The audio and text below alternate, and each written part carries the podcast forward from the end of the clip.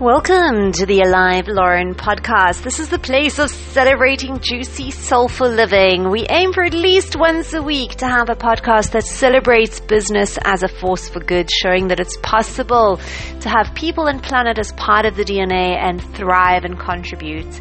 And the rest of the time, musings, stories, sharings, always aim at around 10 minutes and Alive Lauren at Instagram is a great place to follow along. So, it's something I've been playing with doing for a while and, and haven't that I currently tutor some adults English online.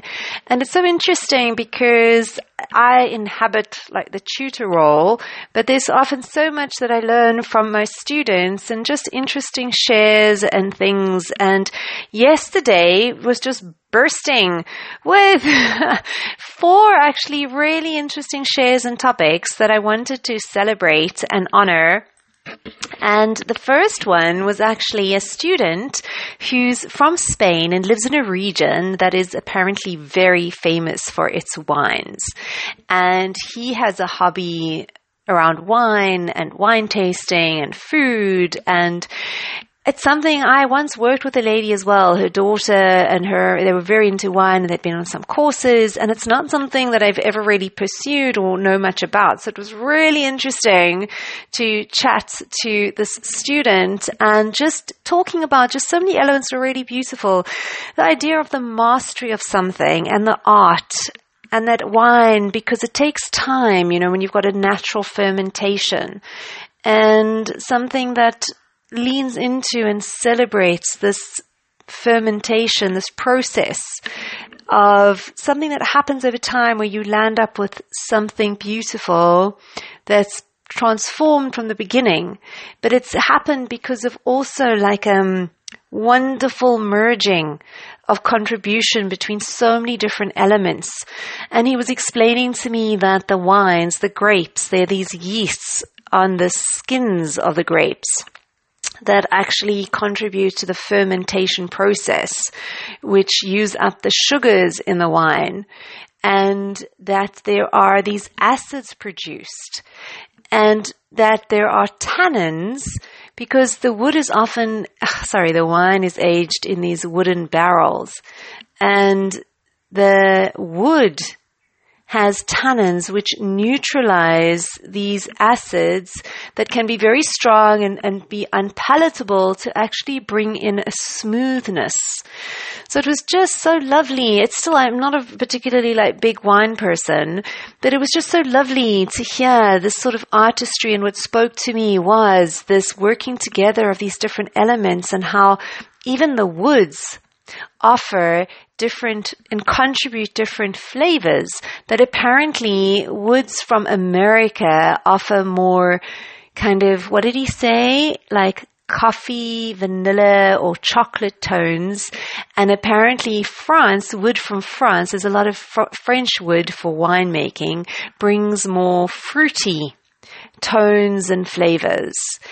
And so lovely this thing with time and with aging and with learning and then appreciating the smell and the aroma and how it changes when you open a bottle with time and with its exposure to the air as you're drinking it. So that was really, really lovely and educational.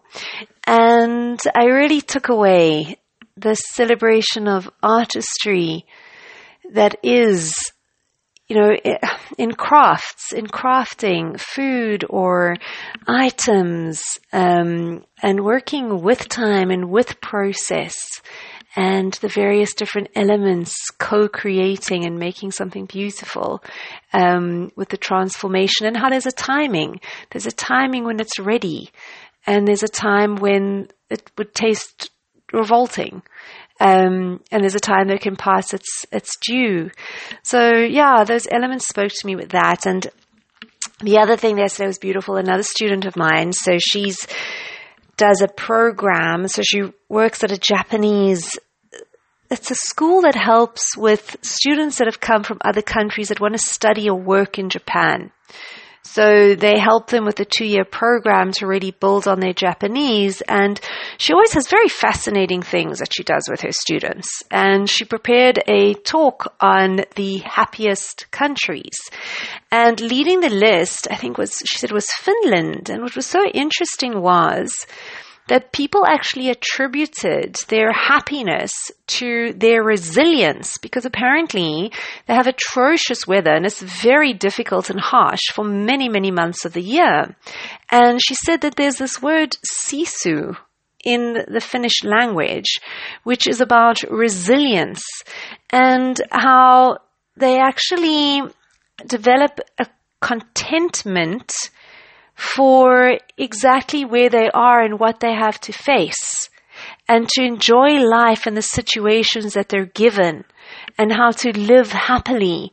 So they attribute this happiness to this resilience and this word, sisu, that's part of their culture. Um, so it's just amazing because it's not like a place that's warm and heavenly and idyllic or you know, like island like. It's actually that they deal with pretty intense circumstances.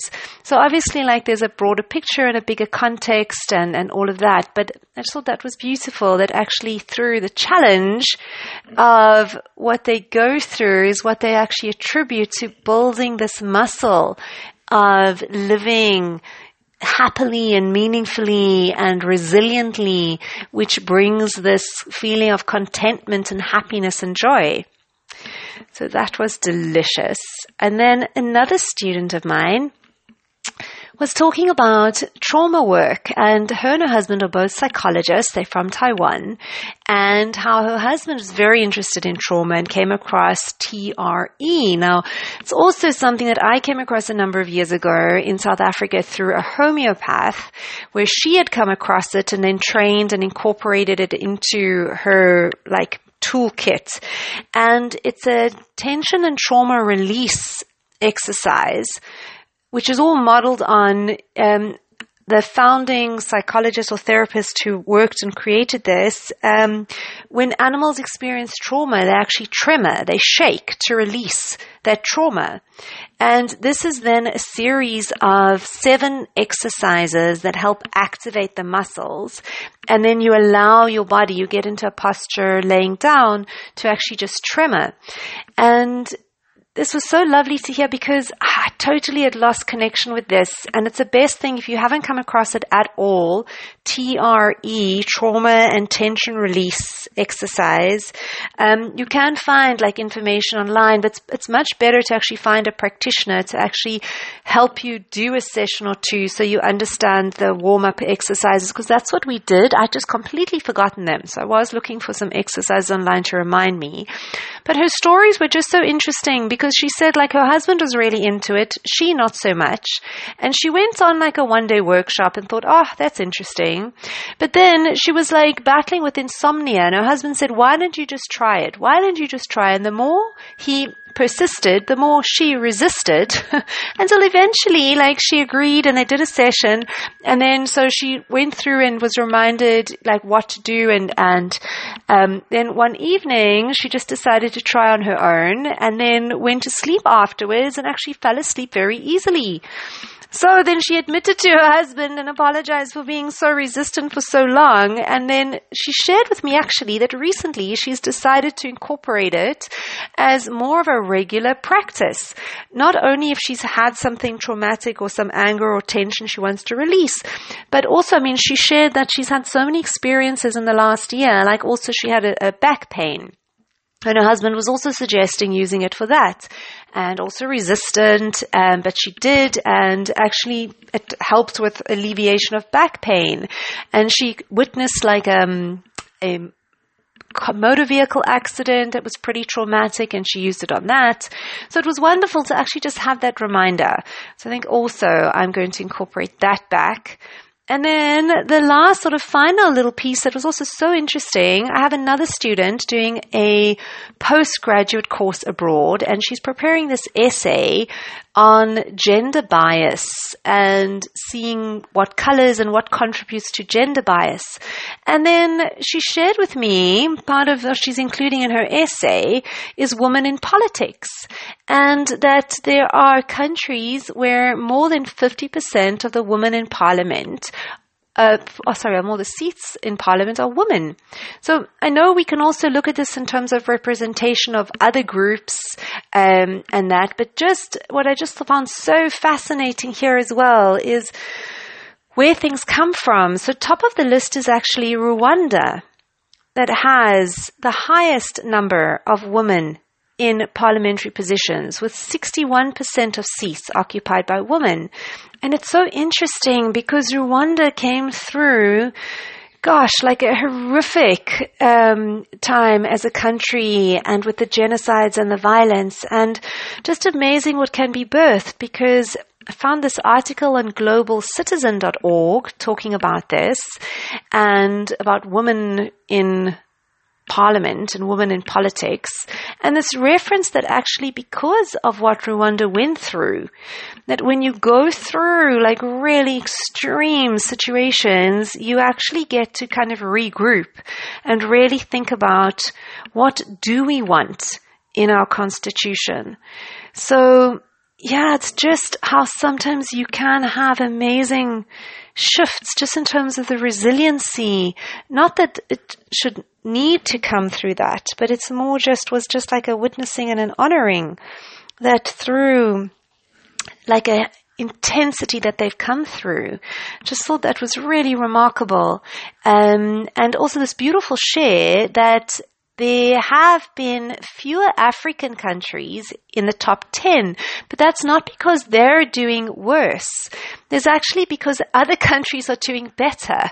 So that um, globally there's this move, and, and still to say that the movement is slow in terms of female and obviously the representation of other groups, but to celebrate those that have taken the steps and are moving. Um, and what I also found remarkable was in third position, United Arab Emirates. Because sometimes there's stereotypes. I mean, I'll take full responsibility in terms of, you know, that certain, like ideas of whether how much freedom of expression and opportunity do women in the Middle East have? Um, and obviously, then those are stereotypes because it's it's very obviously different and unique to country and situation. So here in United Arab Emirates, so actually their current president called for a massive occupation of women in parliament in 2018, where he said they need to occupy half the seats. So in 2019, UAE was 85th. And in this recent listing, they're now in third position. So yeah, just amazing how quickly things can change. So that's also like something with this whole COVID experience and that it is possible for change with climate, with legislation, with regenerative farming, with more conscious business. It is possible for change to happen swiftly and smoothly and to grow a momentum. So that is a little bit over a 10 minute mark, but just some delicious bites of inspiration, the things that I was very grateful to each of these students for sharing and bringing to my awareness. And I hope that it has brightened, enlivened, and lit some part of your day. So until we meet again. Mwah.